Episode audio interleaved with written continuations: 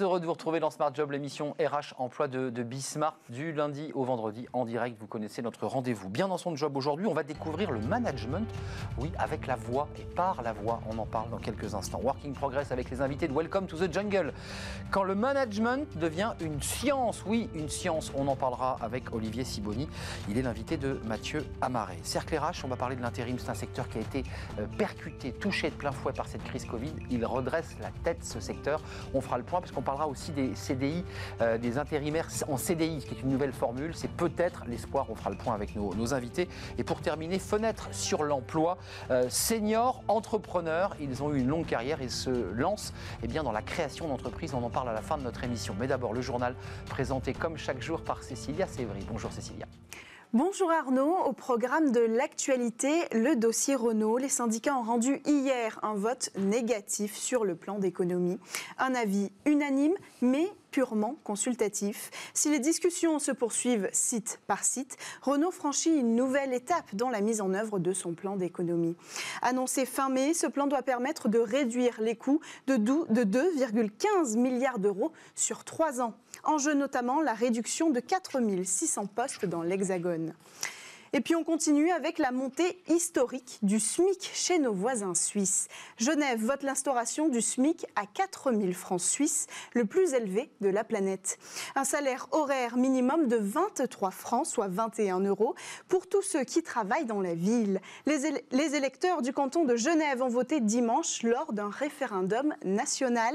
Le salaire minimum garanti sera donc de 4 086 francs précisément, soit environ 3 800 euros par mois pour 41 heures de travail hebdomadaire. Genève n'est que le troisième canton sur 26 à l'adopter car la Suisse n'impose pas de salaire minimum au niveau national. Et pour finir, et pour finir, pardon, Transavia France reprend les recrutements d'hôtesses de l'air et de stewards, nous annonce PNC Contact. La filière low cost du groupe Air France KLM relance la collecte des candidatures dès le 1er octobre. Le personnel navigant de Transavia France opère sur Boeing 737-800 au départ de ces trois bases vers l'Europe et l'ensemble du bassin méditerranéen. Une formation de deux semaines à Paris-Orly sera fournie aux candidats sélectionnés. Voilà pour les informations d'aujourd'hui. Je vous laisse avec Arnaud Ardouin et ses invités.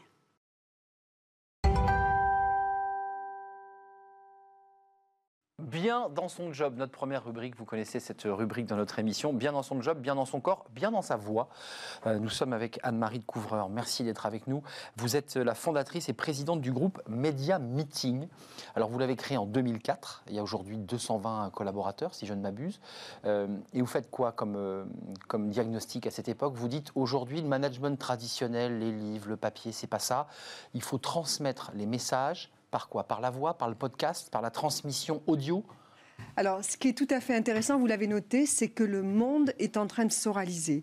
Le management s'oralise, mais le monde, de façon générale, est en train de s'oraliser. La France s'oralise. On a de plus en plus de WhatsApp audio, on a des SMS audio, on a des gens qui font leurs courses à la voix de plus en plus. Le S'anglaxonise. Exactement. C'est ça, hein, c'est l'oral, c'est l'Amérique. C'est l'oral, c'est ce qu'on appelait l'audio, puisqu'on appelait le vocal et l'oral, on parle de la même chose. On est en train effectivement d'oraliser le web, d'oraliser le monde, parce que c'est probablement plus simple, plus efficace, et c'est aussi plus rapide. Vous savez, quand on écrit sur un papier, on écrit 37 mots par minute. Quand on saisit sur un clavier, on saisit 80 mots minute. Hmm. Et quand on verbalise, comme on est en train de le faire, on est à 200 mots minute. Donc mécaniquement, ça va multiplier par plus de 2 le volume des échanges simultanés sur le web. C'est ça l'oralisation. Euh, je parlais des podcasts, l'idée du podcast qui est très très à la mode, qui se développe beaucoup dans les radios notamment, mais aussi en télévision, c'est-à-dire l'idée de pouvoir réécouter un nombre de fois infini un programme. Euh, Qu'est-ce que vous y mettez dans vos messages? Qu'est-ce que vous y glissez dans l'oreille des, des, salariés, des collaborateurs? Alors, vous avez raison, le monde s'oralise, le podcast explose. Hein. on est à plus de 100 millions de podcasts téléchargés par mois. Les Français adorent le podcast. Et donc, on a grosso modo trois types de formats. Des formats informatifs, où on délivre de l'information plutôt chaude euh, à l'attention des salariés. Comme une radio en quelque sorte, un peu hein, au, fil de l'eau, quoi, de l'info. Oui, au fil de l'eau ou quand ça fait sens, mais de l'info chaude, parce qu'en audio, on peut aller vite, on peut toucher les gens en mobilité, on ne se déplace pas pour faire les interviews, donc c'est très pratique. On peut travailler de jour comme de nuit, c'est ce qu'on fait chez Media Meeting, on l'a beaucoup fait pendant le confinement, et envoyer de l'actu chaude. Deuxième élément, on envoie des contenus que je, que je qualifierais d'immersifs, des reportages immersifs, hmm. des choses où on va dans le quotidien des gens, les écouter, écouter leur métier. Des tranches de vie, des portraits. et on découvre le collègue qu'on n'avait jamais rencontré auparavant. De jolies histoires, de belles histoires. Et le troisième format qu'on travaille beaucoup, c'est le storytelling. C'est hmm. le feuilleton sonore véritablement, où là, on va en mettre en scène une histoire d'entreprise, une histoire de projet d'entreprise, de réussite. Donc on a ces trois formats, informatif, immersif, narratif qui cohabitent en fonction des objectifs stratégiques. Alors, euh, commençons par le Covid, parce que là, vous aviez besoin de mettre de l'information chaude, c'est-à-dire comme un fil d'information.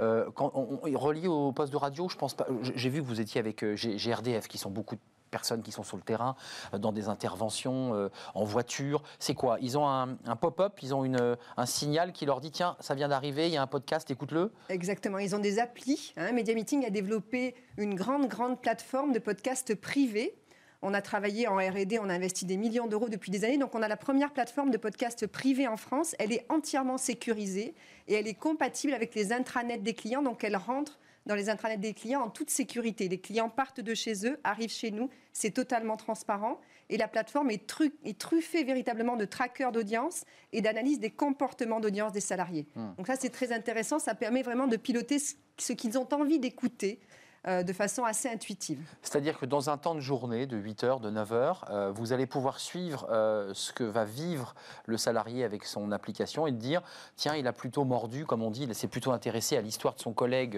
dans le Gard, ou il a préféré prendre le fil info. vous avez un tableau de bord précis? Effectivement, on a une, web app qui nous permet, Bubblecast nous permet de mesurer l'ensemble de ces données, durée d'écoute par auditeur, comportement d'audience, les zones d'écoute également et on optimise véritablement euh, les types d'interventions en fonction de ce que les salariés souhaitent, parce qu'aujourd'hui, on est en 2020, il n'est plus question d'imposer des programmes de communication interne à des managers ou à des salariés. Il faut vraiment faire ce qu'ils désirent entendre, ce qu'ils ont envie d'entendre. Et pour ça, on travaille effectivement avec nos web apps. Donc si vous, vous découvrez un, homme de GRDF tout en bleu avec un casque, ce qui est en train d'écouter euh, un podcast euh, qui lui est envoyé par son entreprise. Je, ris, mais ça crée quoi comme accoutumance? Parce que l'envers du décor, pour vous challenger un tout petit peu, c'est de se dire on est déjà beaucoup sur ces applications, on est déjà beaucoup sur ton téléphone. Et là, c'est un élément en plus que l'entreprise propose. on est libre de l'écouter ou pas, j'imagine. Euh, c'est compliqué, parce qu'il faut quand même continuer à travailler. Oui. Alors, il faut continuer à bosser, bien sûr, et il faut que le programme soit séduisant et profondément utile. Le sens est vraiment au cœur des sujets. Vous savez, l'audio, ça se marie assez mal avec l'absence de sens. Donc, je vais vous donner un ou deux exemples, ce sera plus évocateur. Euh, je vais donner un exemple qui est vraiment très marquant pendant le confinement c'est euh, la grande distribution alimentaire, Intermarché, notre client. Bien sûr. La grande distribution alimentaire doit fournir 10 millions de repas supplémentaires aux Français chaque semaine parce que les cantines sont fermées, les restaurants d'entreprise sont fermés, l'industrie n'est pas dimensionnée pour ça, la supply chain est hmm. en tension, les distributeurs sont en tension. Thierry Cotillard, PDG d'Intermarché, prend la parole auprès de tous ses adhérents propriétaires de magasins, ces 3600 propriétaires de magasins. C'est tous les dimanches soirs, c'est son podcast il le porte véritablement à la force de sa voix, hmm. à la force de son souffle. Il y met ses tripes. D'ailleurs, on sent son souffle court. Il y a de l'émotion, il y a.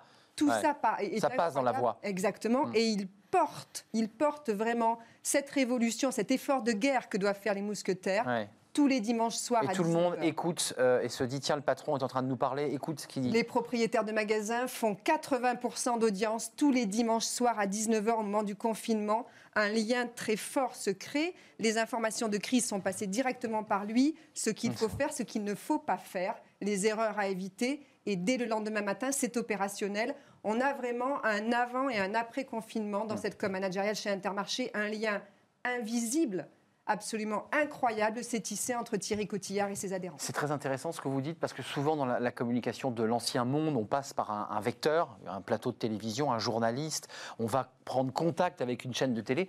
Là, on est en direct, c'est-à-dire ce qu'il aurait dit en plateau sur une grande chaîne, il a la, même écoute, peut-être même plus encore. La même attention, en tout cas. Il a la même attention, il a une très très forte attention. Il le fait librement depuis chez lui. Il rentre sur nos plateformes sécurisées. Tout ça est très facile et très simple. Il sort d'un cabinet ministériel. Cinq minutes après, il est à l'antenne.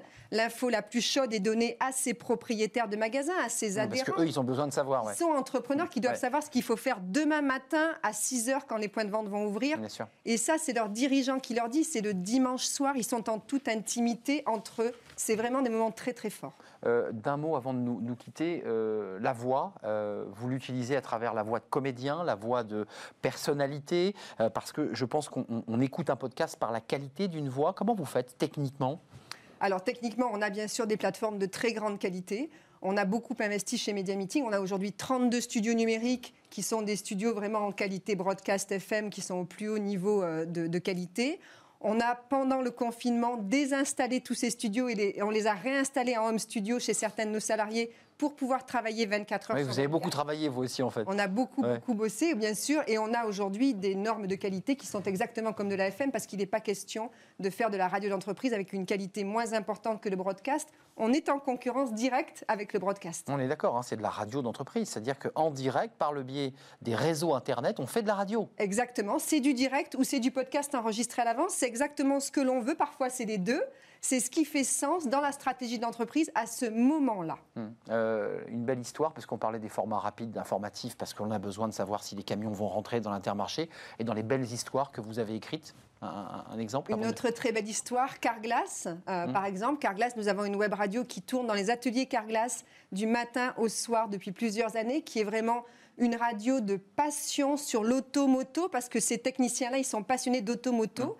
Et ils étaient euh, au chômage partiel pendant toute la période du confinement, puisque Carglass a fermé ses portes, comme un grand nombre d'entreprises en France. Leur PDG a décidé, Éric Girard, leur DG, a décidé de faire une fois par semaine une émission live pour partager l'actu, aussi difficile soit-elle, avec ses équipes. Plus de 50% des gens se sont connectés à chaque émission mmh. et les gars, ils étaient chez eux en chômage partiel. Merci Anne-Marie Couvreur de nous fait partager votre passion et votre, votre voix, euh, cette voix originale. Euh, Media Meeting euh, pour parler en direct et faire une manière de communiquer, de management nouveau et moderne pour le moins. Merci d'être venu sur le plateau de, Smart Job. la suite de nos programmes, évidemment, restez avec nous un instant. Working Progress avec Mathieu Amaré et les invités de Welcome to the Jungle. des surprises.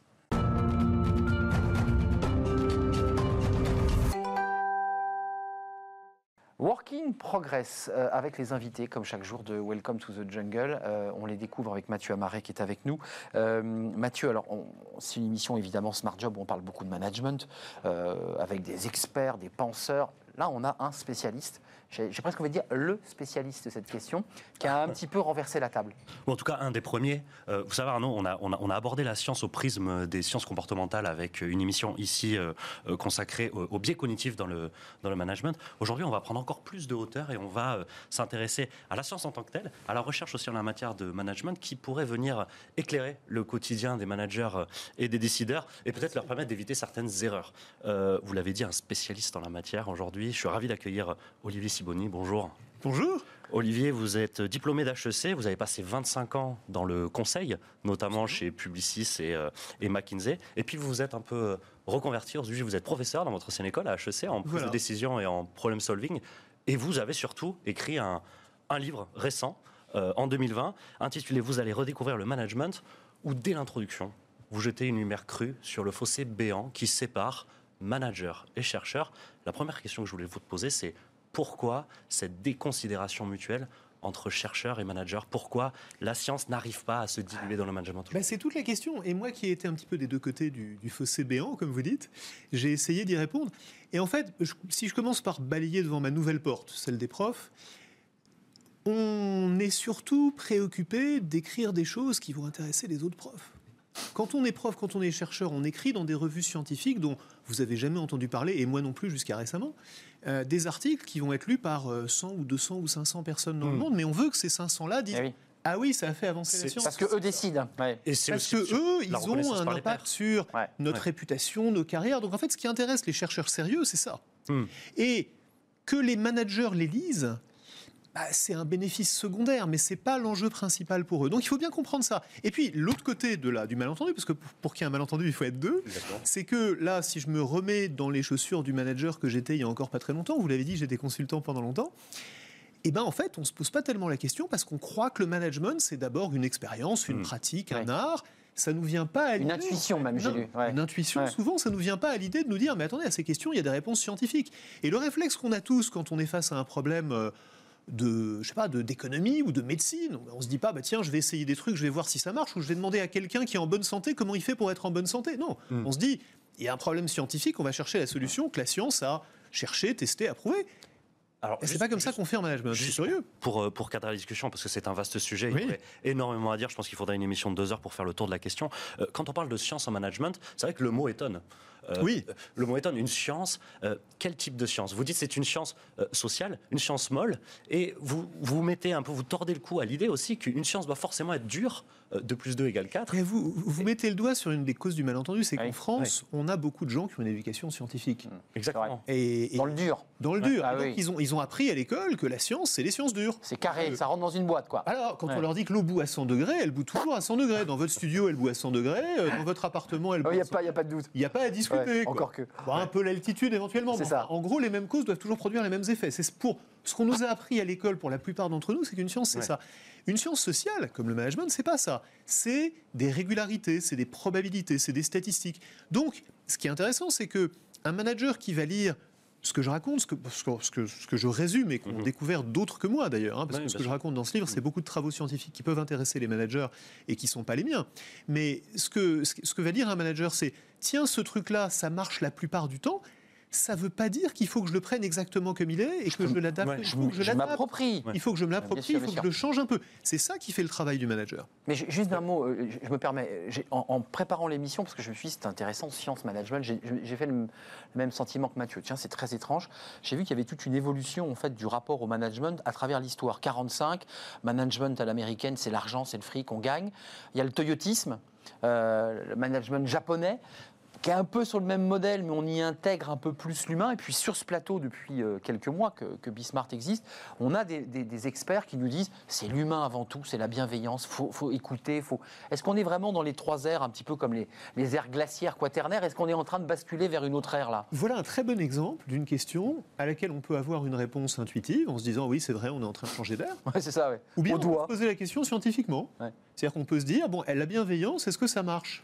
Parce qu'on peut faire une étude en se disant, bah tiens, je vais, je vais essayer de me comporter de manière bienveillante, je vais faire des tests, on va faire des expériences en laboratoire, et puis ensuite on va faire des expériences sur le terrain. Et on va voir. On va savoir si la bienveillance, ça marche. Mais franchement, j'en sais rien, parce que c'est pas facile non plus d'avoir mm. accès à la recherche. Il y a peut-être, il y a sûrement des travaux là-dessus mm. très intéressants. Compliqué à faire aussi. Je les connais pas, vous voyez. Et quand on est manager et qu'on se pose la question, c'est pas le réflexe qu'on a. On se dit tiens, ah ouais la bienveillance, ça a l'air bien, je vais essayer ce truc-là. On va voir si ça, on voir si ça. Comme un bonbon, on goûte quoi. Exactement. Et c'est bizarre quand même. Vous seriez, enfin vous seriez un, un architecte, vous ne vous direz pas tiens, je vais construire un truc puis on va voir si ça tient. on va voir. ah bah c'est tombé. De regarder un peu la résistance des matériaux avant. Vous voyez ce que je veux dire? On l'a vu. Alors c'est deux mondes qui sont peut-être même réconciliables, ou en tout cas tellement séparés qu'ils n'ont pas grand-chose à voir euh, entre eux. Pourtant, vous dites qu'il n'y a pas forcément un, dédain de l'autre part, hein, de la part des managers vis-à-vis des intellectuels euh, ou, des chercheurs on les invite, on invite des anthropologues, etc. Vous dites juste que c'est des interventions qui sont un petit peu exotiques quand même.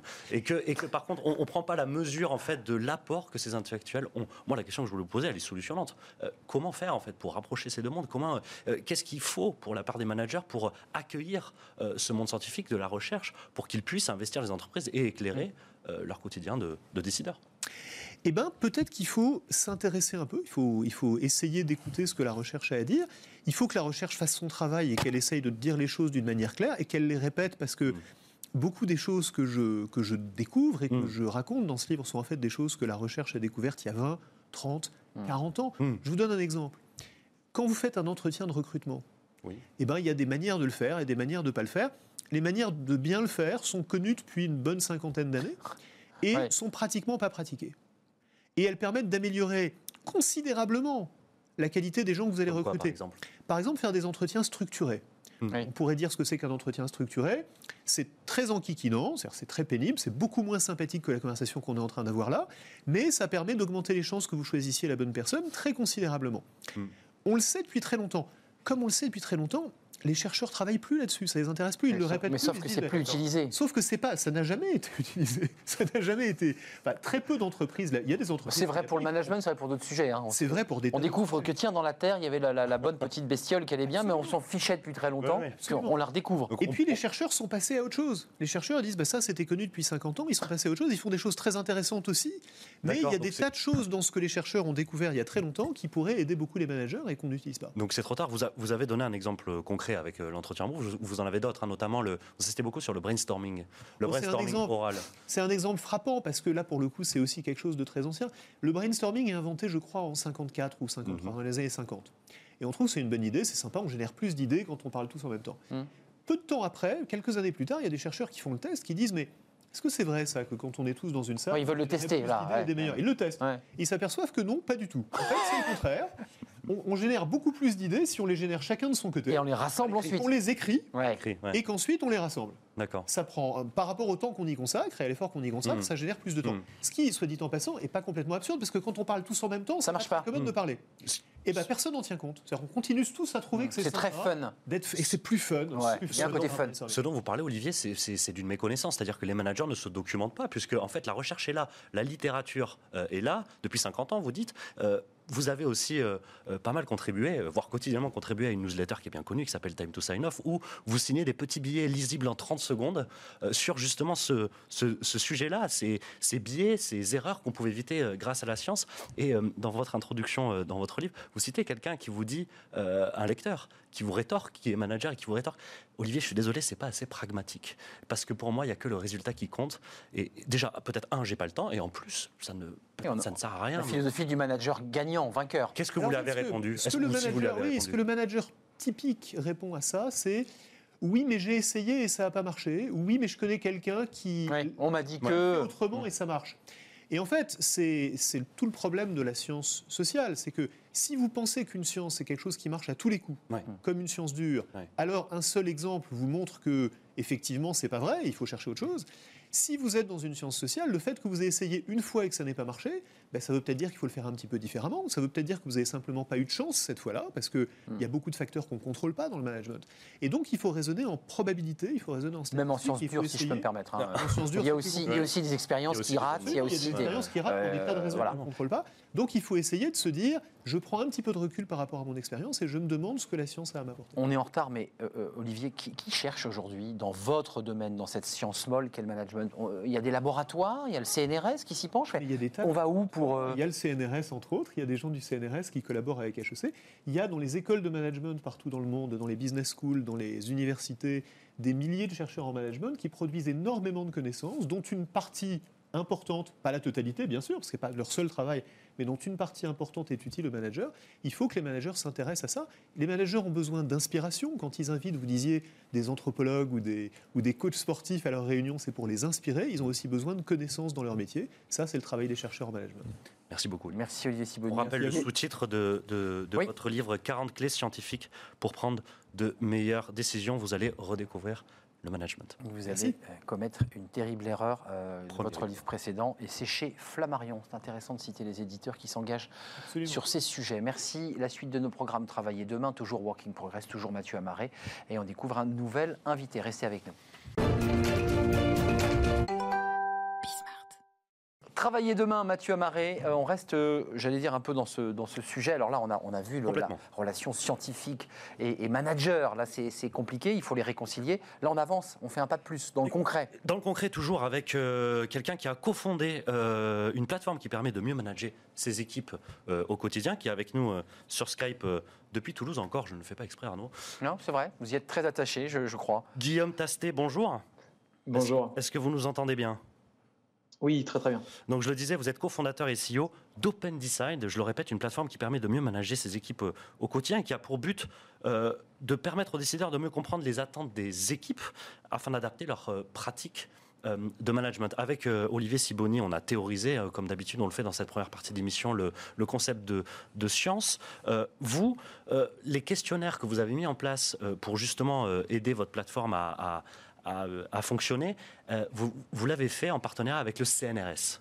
Euh, moi, la question que j'ai envie de vous poser, c'est euh, comment vous est venue l'idée déjà de faire ça et, quel était le constat? Quelle était la valeur ajoutée de le faire avec un institut scientifique? Ben, C'est une très bonne question, effectivement, merci. La, alors, comme le disait très bien Olivier, effectivement, on a un vrai sujet d'exploitation des données euh, et des travaux scientifiques, parce que c'est vrai que les managers pourraient lire des, euh, revues scientifiques, euh, et ça serait extrêmement long et extrêmement pénible. donc, il y a eu un moment donné où on s'est posé la question côté OpenDecide de se dire ben, comment on peut rendre accessible ça, exploitable, tous les domaines, tous les travaux de recherche scientifique, et que ça soit facile à utiliser pour les managers et leurs équipes, sans forcément lire des heures euh, la littérature scientifique. Alors, euh, ça, c'est ce qu'on a fait, du coup, et on a intégré ça dans un questionnaire qui est facile à répondre, puisqu'il prend moins de 12 minutes à, répondre par membre mmh. d'équipe. Alors, l'idée est venue tout simplement, mmh. euh, alors c'est d'une conviction assez personnelle, celle un peu d'une crainte que le 21e siècle serait, c'est un siècle où on va se prendre un sacré paquet de, de, défis collectifs et que on sera moins un siècle où il y aura des transformations technologiques que des transformations organisationnelles. C'est-à-dire comment demain on va devoir transformer les modes d'organisation. Et le 21e siècle, je pense que c'est vraiment un siècle euh, vraiment où on va devoir faire face à énormément de défis collectifs, des nouveaux défis, et on va devoir y faire face collectivement. Donc, donc, donc le fait d'appeler le, le fait pardon, de collaborer avec le CNRS, c'est, euh, excusez-moi c'était aussi dans cette idée d'intelligence collective, de se dire en fait, euh, on va pas rester dans notre monde clos, comme disait Olivier, on va, on va essayer de, de garnir ce fossé béant, ou en tout cas de rapprocher les deux rives.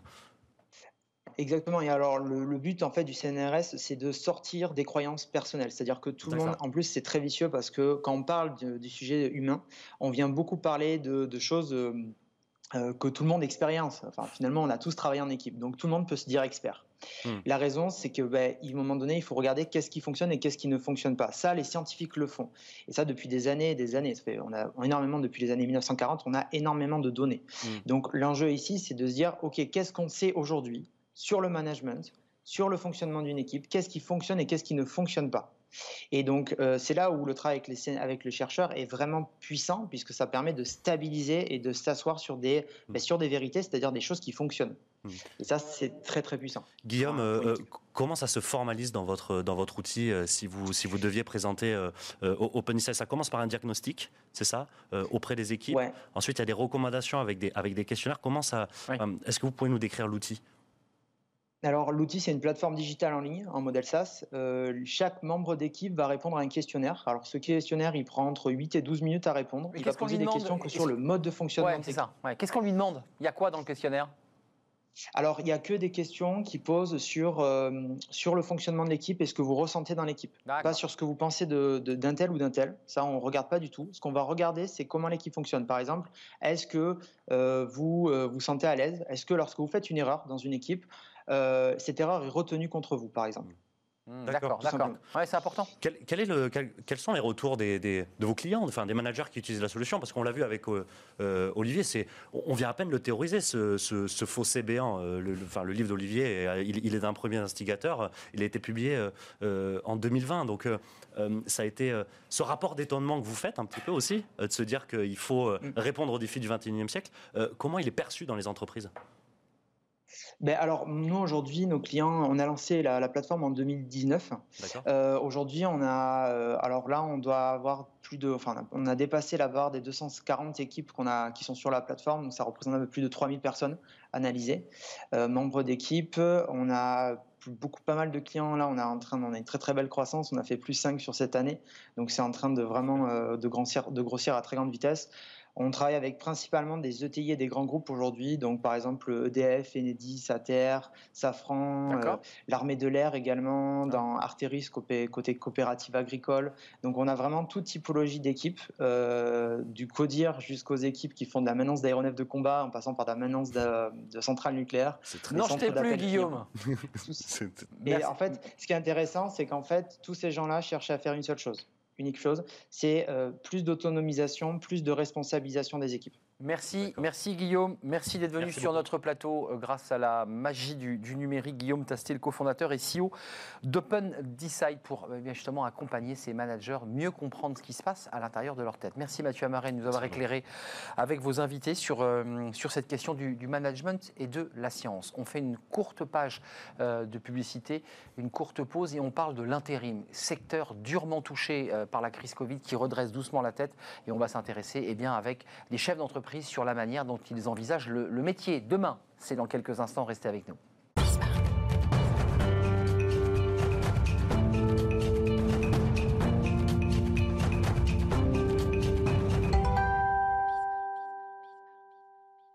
Le cercle RH avec mes, invités, on s'intéresse alors euh, aujourd'hui à un secteur un peu particulier que tout le monde connaît, qui est le secteur de, l'intérim. On a tous vu ces agences euh, dans, nos rues en province, ici à Paris, impactées, directement impactées évidemment par cette crise Covid, parce que ben, les secteurs d'activité euh, d'où émanent les salariés, ben, c'est souvent des secteurs qui se sont arrêtés, qui ont été en difficulté. Et aujourd'hui encore, hôtellerie, restauration, je, je pense évidemment à ce secteur particulier, un secteur durement touché mais qui redresse la tête. On va y revenir. Et puis il y a des propositions que fait le, secteur, euh, évidemment, euh, sur l'arrêt euh, des carences entre deux missions, sur l'idée qu'il faut relancer l'activité le plus vite possible. c'est peut-être un, secteur bah, dont l'État, les entreprises vont avoir besoin pour relancer leur économie. On fait le point avec mes, mes invités et des experts, j'y tiens beaucoup. Roland Gomez, merci beaucoup. Alors, vous ne voulez pas qu'on vous dise que vous êtes président fondateur, donc vous êtes le directeur général de votre belle société qui est le groupe Proman, qui est leader français, quatrième acteur européen du travail, basé à Manosque, mais évidemment vous avez rayonné en Europe et en France avec 400 euh, agences et c'est 2,7 milliards d'euros de, chiffre d'affaires. Je sentais que vous tendiez l'oreille. Va-t-il se tromper dans le chiffre d'affaires? Euh, Bruno Langonnet, merci d'être avec nous. Vous êtes le directeur commercial chez Dossier Intérimaire. Alors, vous, vous avez choisi le numérique. On en parle beaucoup sur ce plateau. Euh, pas du présentiel et du physique, mais un travail numérique. Inscription gratuite sur une plateforme pour tous les candidats, sans exception. J'ai vu que vous tourniez vers TikTok. Euh, pas vraiment encore. Mais vous y pensez On étudie plein de possibilités d'évolution. Ah, et Proman travaille aussi sur, euh, sur TikTok? Sur TikTok, oui, on a fait une campagne pour recruter. C'est ça, c'est ça. Vous êtes aussi sur TikTok. on a essayé. Bruno Nucoudray, bonjour, merci d'être avec nous. Économiste au département analyse et prévision à l'OFCE. Euh, j'ai juste envie de vous donner à vous la parole, parce que euh, ceux qui nous regardent ont, évidemment vu à travers les chaînes d'information ce qu'on nous annonçait en mars, arrêt d'activité dans certains secteurs quasiment à 100%. Euh, on en est où aujourd'hui? On est parti d'où en mars et on est arrivé où aujourd'hui? Dans le secteur, je dirais presque général de l'emploi et de l'intérim en particulier ah euh, l'intérim suit beaucoup l'activité économique. Elle colle. Elle colle, elle est même beaucoup plus réactive. Ce qu'on a vu, même dans certains secteurs, c'est au plus fort de la, du confinement, au mois d'avril, on avait 90% de baisse du volume d'emplois intérimaires, et euh, par exemple dans la construction, et autour de 50 à 60% dans l'industrie. Donc c'est vraiment euh, des secteurs qui en plus sont particulièrement utilisateurs de, de main-d'œuvre de main intérimaire, qui passent beaucoup par les agences d'intérim, mais moins par euh, d'autres types de contrats courts. Et, on a eu, à partir du déconfinement et jusqu'au mois de, de juillet, à août, les derniers chiffres qu'on a, c'est. Ça revenait. On a, voilà, on a eu au global 420 000 emplois équivalents temps plein détruits en mars-avril, et on est aujourd'hui à moins 150 000 emplois par rapport à la fin d'année 2019. Donc on a récupéré à peu près deux tiers de ce qu'on a perdu, mais il reste encore un tiers et c'est ce dernier tiers-là qui va certainement être le plus difficile. Je donne la parole aux acteurs euh, du, terrain, mais euh, septembre, c'est vrai qu'on nous avait annoncé en juin, on s'en souvient tous, dans le déconfinement, septembre on repart, ça repart. En fait, on est en train de nous annoncer janvier, donc est-ce qu'on n'est pas en train de revivre un nouveau creux là? Alors, tout est vraiment conditionné à l'évolution de la des, des, ah conditions sanitaires et des, euh, des contraintes qui sont imposées à différents secteurs parce que vous avez euh, des, des, secteurs qui sont complètement bloqués pour des raisons administratives. On voit des fermetures euh, administratives euh, obligatoires et puis des secteurs qui sont aussi impactés par l'incertitude qui pèse, par exemple sur les ménages pour acheter des voitures. Bah, Aujourd'hui, on a vu depuis plusieurs trimestres un effondrement du marché automobile qui était déjà là avant le confinement et puis qui s'est amplifié. Et donc tout ça pèse fortement sur l'activité de l'industrie automobile. On peut parler aussi de l'aéronautique où on a eu un, un effondrement qui est lié évidemment au fait que l'effondrement du transport aérien bah, se traduit par moins de commandes. Effet domino, donc de fait toutes les entreprises, jusqu'aux sous-traitants d'ailleurs. Vous deux, d'abord en, tant qu'entreprise, puisqu'on va parler ensuite de votre, de votre business, évidemment, de ce que vous, vous développez, que vous, que vous relancez plus dans ce cas, comment vous l'avez traversé, Roland Gomez, cette crise Covid? Parce que 400 euh, agences, c'est des collaborateurs, c'est des salariés, euh, ce sont des équipes, ce sont des comptables, ce sont des personnes à l'accueil. Comment vous avez fait là concrètement? On a vécu ça avec une grande brutalité, évidemment. Je confirme les propos. Coup Moins 75% d'activité en trois jours. C'est-à-dire qu'en trois jours... Plus personne pousse la porte des agences. Exactement. Plus personne pousse la porte des agences et tous nos clients arrêtent l'émission et demandent à stopper ferme puisqu'ils replient leur voilure, ils ferment. Et puis et ils commencent par l'intérim Ben oui, tout le monde a entendu. Je commence par quoi pour alléger mmh. mon compte d'exploitation Par arrêter les collaborateurs intérimaires, avec beaucoup de, beaucoup de tristesse sans doute, hein, mais c'était comme ça. C'est reparti après petit à petit, mais il faut, comme vous le disiez, dans nos agences, hein, dans nos agences de ville qui gèrent les collaborateurs, ça n'a vraiment pas été évident. On s'est retrouvé sans activité à soutenir les collaborateurs intérimaires par toutes les, tous les moyens qui nous étaient offerts, de l'activité partielle, mais pas que, beaucoup de soutien aussi moral, d'accompagnement, d'anticiper. Il fallait rassurer toutes ces personnes, 400 000 personnes, quasiment 400 000 personnes. Femmes et hommes qui d'un coup se retrouvaient démunis. Exactement. Et tant aussi bien mes équipes de permanents qui, qui se trouvaient euh, en choc total en disant bah, tiens, mais l'activité s'arrête, ça on, ne l'avait jamais prévu. Et moi je perds mon boulot parce qu'il y a quand même cette angoisse derrière. Alors oui, mais pas chez Proman, euh, entreprise familiale, forte, on passe des messages forts. Nous, chez nous, on ne perdra pas son boulot. On est équipé pour passer des périodes aussi dures aussi dure soit-elle. Il euh, n'y a personne qui pourra nous guider notre, notre euh, politique, entre guillemets. Donc ça, c'est très important. Entreprise familiale, on a bien compris. Eh oui. Au capital familial. Eh oui, mais pour, pour affronter ce genre d'épisode, c'est une valeur forte. Et nos collaborateurs y croient et ils ont raison d'y croire. Bruno Langonnet, on a bien entendu qu'il y avait deux, profils hein, de culture et de structure. Hein. Vous n'avez pas de, présentiel, vous n'avez pas d'agence on pousse la porte, c'est sur Internet. C'est ça. Comment vous traversez cette crise? Vous, vous, vous ressentez, j'imagine, le, coup de ciseau euh, que l'on fait dans les, contrats et on vous appelle, on dit bah là c'est fini, quoi, on arrête, on n'a pas besoin de. Alors nous, on était en phase de lancement en fait, à partir du moment où le, Covid est arrivé, le, 16 mars il me semble. Donc on, on, essaie de se faire connaître. Notre modèle, il est assez simple. Euh, aujourd'hui, les intérimaires s'inscrivent, dans un cas normal, dans 4 à 5 agences. Oui, c'est ça. Euh, donc ils font le tour, ils font le tour de la place, quoi. Exactement. 4, à 5 agences uniquement. Donc 75% des intérimaires s'inscrivent uniquement à 4 agences. Donc nous, on s'est posé la question comment est-ce qu'on peut augmenter ce chiffre-là et faire que l'intérimaire puisse s'inscrire partout? Donc on a euh, proposé aux intérimaires donc, cette plateforme. Il vient sur la plateforme, il monte son dossier, donc uniquement un CV, même si on l'incite et on l'encourage à mettre l'ensemble des pièces pour plus d'employabilité. Et à partir de ce moment-là, une fois qu'il a terminé à son inscription en 4-6 minutes à peu près, euh, on lui propose toutes les agences qui sont réellement sur la place. 30, 40, 50, 60 agences. D'accord. Et donc en 4 minutes... Vous aidez en fait euh, Complètement. Euh, Roland Gomez. C'est-à-dire que vous dites, bah, allez donc chez, chez Proman aussi, vous avez oublié. Ça veut dire qu'en 6 minutes, l'intérimaire, et c'est les stats qu'on a maintenant depuis 6 mois, l'intérimaire s'inscrit en moyenne à 34 hmm. agences. C'est le furet pour l'assurance, c'est les, les, les, structures de, tourisme, on essaie de trouver le meilleur ça veut Dire quoi? Ça veut dire que le candidat qui s'inscrit, on ne le loue pas, on est sûr de le voir dans toutes les agences, que ce soit des petits réseaux, que ce soit des plus grands réseaux, parce que quatre agences... Donc vous augmentez ses chances de trouver un emploi Complètement. Hmm. On, est, sûr de ne euh, de pas passer à côté de son talent, d'une personne qui serait, qui serait maçon, qui serait pharmacien, on le voit sur le marché. Après, c'est au talent des agences, les 34 agences qui ont reçu la candidature, bah, de faire le boulot, d'appeler la personne, de, faire que le contact se passe bien, que ce soit une agence Proman ou, ou, Manpower ou peu importe. Mais Bruno du Ducoudray, juste une question. On a deux acteurs euh, dans deux, approches différentes. On vient de l'entendre, on a bien compris les. Euh, l'intérim, c'est vrai que quand on est un salarié en CDI ou en CDD, objectivement, on n'y pense pas, on n'en parle pas. Euh, ça sert à quoi l'intérim Pour poser une question d'une naïveté totale? Parce que c'est vrai qu'on a des CDD, on a des CDI, on, on peut avoir des CDD courts qui existent encore pourquoi avoir besoin de l'intérim quand on est chef d'entreprise? Alors, c'est un outil, je dirais, de, gestion de la main-d'œuvre. On externalise la gestion de la main-d'œuvre par les agences d'intérim. Euh, l'entreprise, du coup, n'a plus, euh, le salarié n'est plus dans, son, dans le calcul de ses effectifs, n'est plus non plus dans le calcul de sa masse salariale, mais plutôt dans ses charges. Donc c'est euh, un moyen aussi de, de faire apparaître dans ses comptes peut-être une augmentation de la rentabilité de l'entreprise, même si euh, le salarié... Artificiellement, il a, euh, il a détaché à une société qui le facture, hein, qui le paye Alors oui, par contre, ça coûte plus cher. Ça coûte plus cher parce qu'on paye un service, évidemment, à l'agence d'intérim. Et de la TVA. Et de la TVA, tout à fait.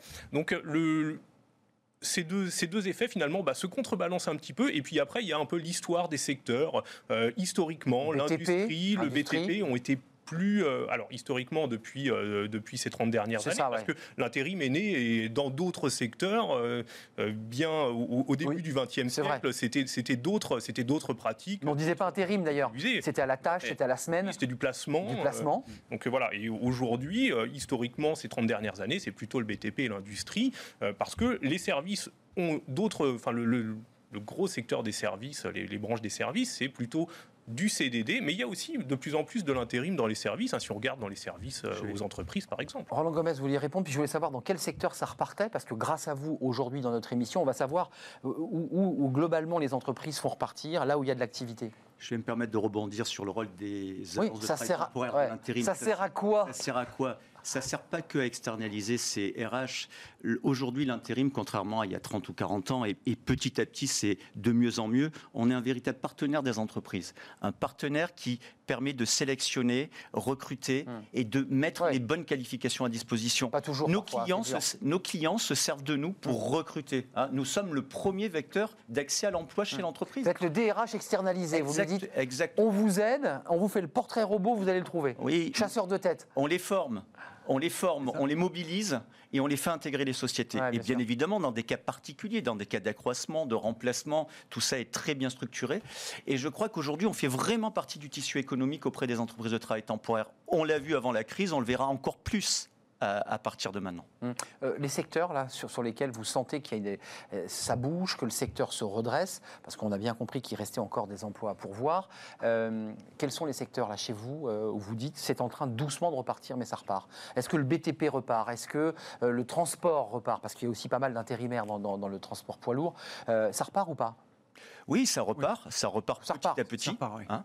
Ça repart, petit à petit. Certains secteurs repartent plus vite que d'autres. Le BTP s'était arrêté totalement, totalement. par exemple. Il s'est arrêté totalement. Fini.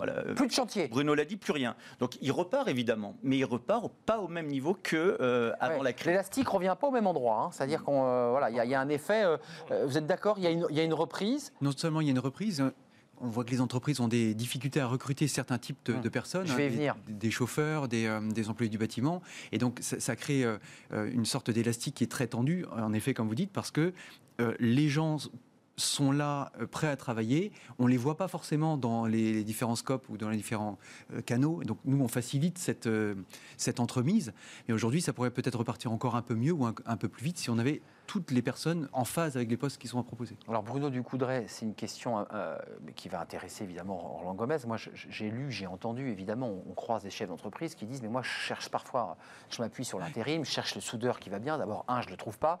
Et quand la boîte d'intérim m'envoie le soudeur, globalement, il ne sait pas mettre une paire de lunettes, il ne sait pas mettre le masque, il ne sait pas mettre la baguette, pour le dire simplement. C'est pas un proman, ça. Hein c'est pas un proman, ça. non, on est d'accord, celui-ci, il rentre pas chez vous. Ah non, celui-là, il n'est pas chez moi. Il pas chez... C'est pas le mien. Hein. C'est pas le vôtre. Non, mais je citerai pas la marque. En l'occurrence, c'est pas chez vous. Il ne sait pas faire tout ça, va le former par contre. Hein, c'est ça notre job. Ça. Ouais, je, trouve qu'il y, a formation initiale, un emploi sur deux n'est pas pourvu. Avec agence d'intérim, euh, Proman ou pas Proman, il y a un emploi sur deux qui n'est pas pourvu. Comment Qu'est-ce qui se passe là? Alors, euh, il y a des emplois qui ne sont pas pourvus, mais euh, pour différentes raisons. Donc, vous avez des problèmes de, qualification, de matching de main-d'œuvre. On est d'accord Elle est là, elle devrait être là, etc.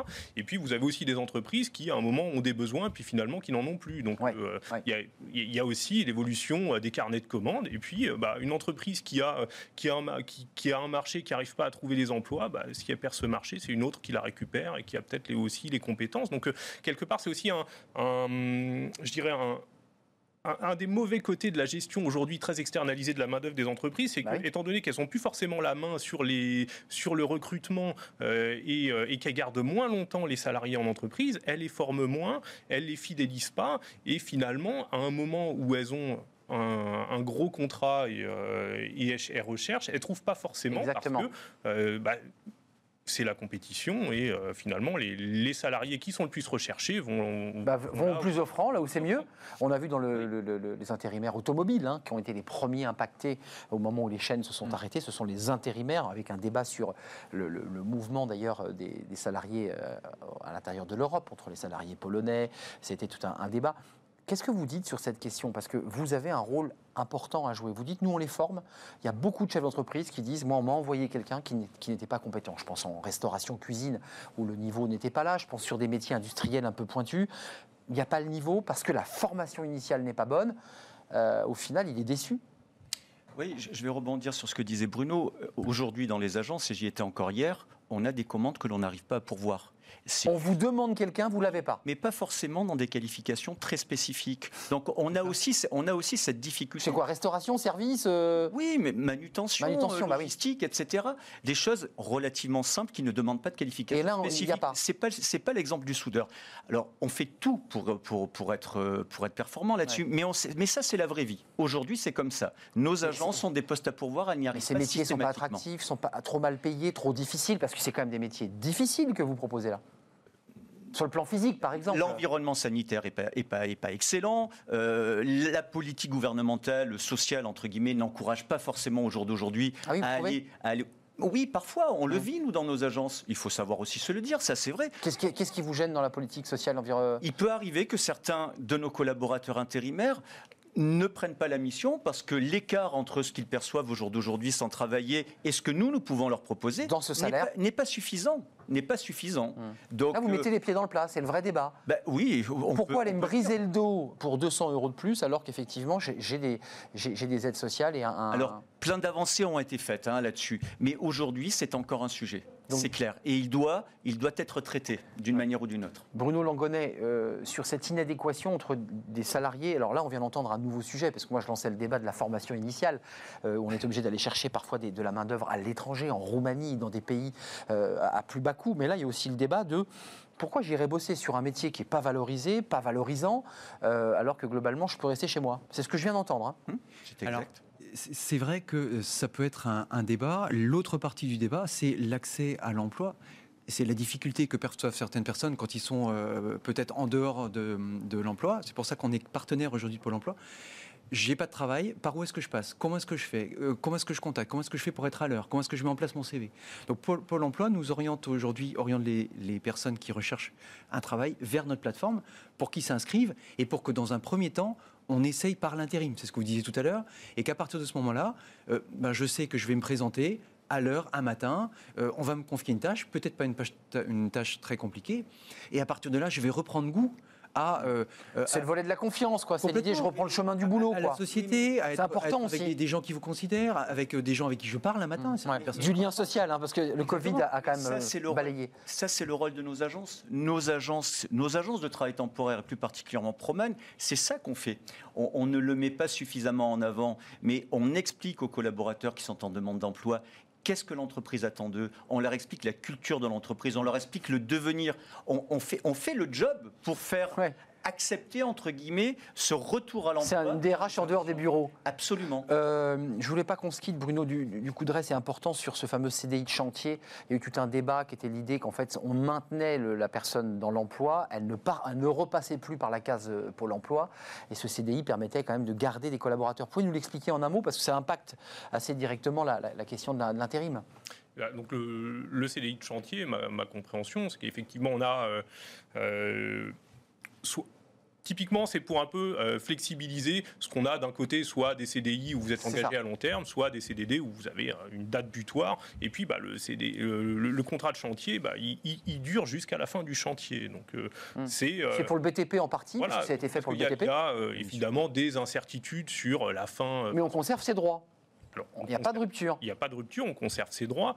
Et tout ça, ça la, question fondamentale, c'est qu'est-ce qu'on fait avec des contrats flexibles? Est-ce qu'on demande aux salariés de porter tout euh, l'ajustement, toute l'incertitude? À un moment donné, il faut aussi lui donner des droits pour qu'il aille s'engager. Si on revient sur la discussion... Qu'il puisse aller voir un banquier, qu'il puisse euh, acheter une maison. Effectivement, si, on bah revient sur la discussion des, euh, contrats des, postes qui ne sont pas pourvus. Il faut voir aussi qu'il y a beaucoup de rotation de main-d'œuvre et que des personnes qui vont travailler euh, dans les agences d'intérim, au bout d'un moment, bah, veulent se poser, vont chercher un CDI. On l'entend, hein. c'est une étape. Je fais de l'intérim, c'est une étape. C'est une étape, ça peut être de la reconversion, ça peut être de la formation, etc. Donc il y a aussi euh, cette idée que c'est difficile, on constate que quand même c'est assez difficile pour les salariés de s'insérer de s'insérer durablement, rester dans le secteur de l'intérim. Donc il y, a ce flux à gérer pour les agences d'intérim qui fait qu'il bah, faut recruter en permanence. Mais c'est ce que dit Bruno Langonnet, hein, c'est Pôle Emploi, je fais un essai en intérim et puis ensuite je vais essayer de creuser mon sillon. Et tout au long de l'inscription, on guide aussi l'intérimaire, on fait exactement le même travail, c'est qu'on va euh, mettre des notifications pour lui, on, va l'encourager. Quand il arrête son canal d'inscription, à l'avant-dernière étape, on lui adresse un mail en disant Allez, encore, encore une étape. Dans une étape, vous serez à, à, une étape de 35 agences qui attendent votre CV. Donc, on, fait de l'accompagnement, on encourage, parce que certaines personnes sont loin, d'autres n'ont pas besoin de Très loin du travail. Les nouveaux entrants, par quel biais je prends. Il y a des gens euh, cassés, hein, c'est ce que vous dites. Il y a, aussi. il y a ça, et il y a aussi les, gens qui sortent d'études, les gens qui sortent des AFPA, et tous ces gens qui sont formés. Ben maintenant, je mm. cherche un job. Formés ou pas formés, si je peux me permettre, parce que quand on se déscolarise ou qu'on est en rupture scolaire, parfois ben, on pousse la porte d'une agence en disant il faut que je trouve un job. J'ai pas de diplôme avant de rattaquer une année scolaire normale. Je précise un point il y a des collaborateurs intérimaires qui souhaitent rester intérimaires, et ils sont nombreux. il y en a. À, à, peu près à la moitié chez nous. Ils, le veulent, ils, maîtrisent. Les intermittents de l'intérim, quoi. Et puis, il y en a qui sont là pour qu'on leur trouve un job en CDI les entreprises. Mm. Et la finalité de notre métier, l'intérim, c'est pas de les garder en intérim, soyons très très clairs. En tout cas, c'est pas ce que moi je souhaite, c'est de les faire accéder à l'emploi durable chez les entreprises. Mm, bien sûr. Ne nous trompons pas de débat, le travail temporaire est là pour aider les entreprises à recruter et à à, ajuster leur capacité en termes de main-d'œuvre en fonction de leur activité. Vous confirmez, j'ai lu que de votre, euh, votre lobby, votre fédération souhaitait qu'on arrête les carences entre les deux contrats et qu'on voulait euh, accélérer. Ça permettrait quoi, juste? Ça, c'est la chose qui est demandée au gouvernement. Plus de carences. On est mieux payé hein, quand on est en intérim, on a le, un panier euh, supplémentaire bah, financier à la fin. Et puis il y a une carence, on ne peut pas rattaquer tout de suite. La carence permettrait de fluidifier pendant les prochains mois et d'arrêter de se poser trop de questions, notamment aux entreprises, pour refaire venir les collaborateurs intérimaires et les garder. C'est ça. C'est une bonne petite mesure. Il faut l'acter. Je pense que ça ne peut pas faire de mal. Elle ne l'est pas. Encore, et, hein. et, si on le fait pendant quelques mois, hein, ça, ça, et on reviendra à la normale plus tard. Euh, là, j'avais le ministre des PME, j'utilise sa phrase depuis une semaine, il dit la lumière est au bout du tunnel, mais on ne connaît pas la longueur du tunnel. Vous êtes d'accord? On ne connaît pas la longueur du tunnel, il ne faut pas regarder la, lumière, il faut avancer en attendant. Avec une lampe frontale. Voilà. Hum, c'est ça. Il n'y euh, a pas besoin de, de, phare très puissant pour traverser les États-Unis alors que ça fait 5000 km. Donc on éclaire devant, puis on verra ce que ça donne. Quoi. D'accord, ça c'est intéressant de jouer sur la métaphore. Comment, vous vous situez comment, vous Avec votre tableau de bord d'une entreprise qui est, qui est, un des leaders français? Ben Moi, je vais vous le dire, aujourd'hui, on est revenu au même niveau, au même niveau que l'année dernière à la même époque. Parce qu'on compte, on compte d'une année 2019-2020. Oui, ben c'est comme ça qu'on compare. Ça, Puis on compare l'avant-crise, etc. Donc aujourd'hui, le marché est à moins 20, moins 25% Proman est revenu au bon niveau. Qu'est-ce qu'il a fait de spécial? On a, comme le disait euh, Bruno, je crois, on, a de Il y a deux Bruno, je vous confirme. il faut, il faut, il faut qu'on y aille. Donc ça, c'était derrière nous. Au jour d'aujourd'hui, on a des demandeurs d'emploi, un peu plus qu'avant. On a des budgets formation importants, on a notre savoir-faire en agence. Il faut retrouver la confiance. Il faut qu'on arrive à retrouver la confiance. Et notre métier, à côté des entreprises qui ont déjà mille et un sujets à trouver, le premier, c'est trouver du boulot.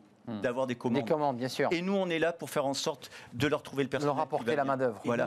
Et, de les mettre, le personnel. et de les mettre dans les bonnes dispositions aussi, parce qu'on a un rôle social hyper important. Vous étiez fait pour vous rencontrer, Roland Gomez, avec euh, Bruno euh, Langonnet Il nous aide à recruter des collaborateurs bah intérimaires, mais avant tout, il aide les collaborateurs intérimaires à optimiser leurs chances de trouver un emploi. C'est ça.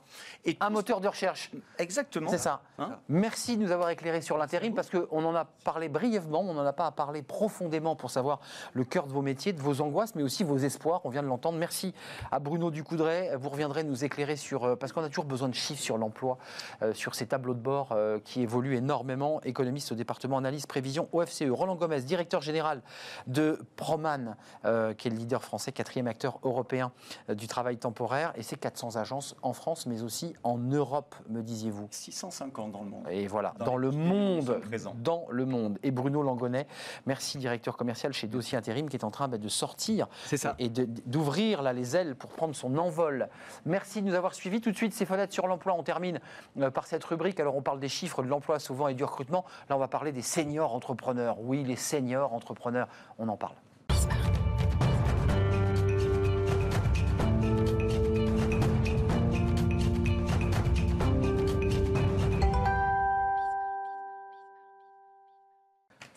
Sur l'emploi. Vous avez vu, j'étais en train de, chercher dans mes feuilles. Euh, j'avais beaucoup de feuilles. Je suis très heureux de, vous accueillir. On va parler des, seniors entrepreneurs avec Kim Salmon, euh, responsable WhatsApp. Camille. C'est ça. Alors moi je demande toujours WhatsApp Camille, c'est quoi? Ça veut dire quoi? Comment c'est né WhatsApp Camille? Ça veut dire quoi ce nom?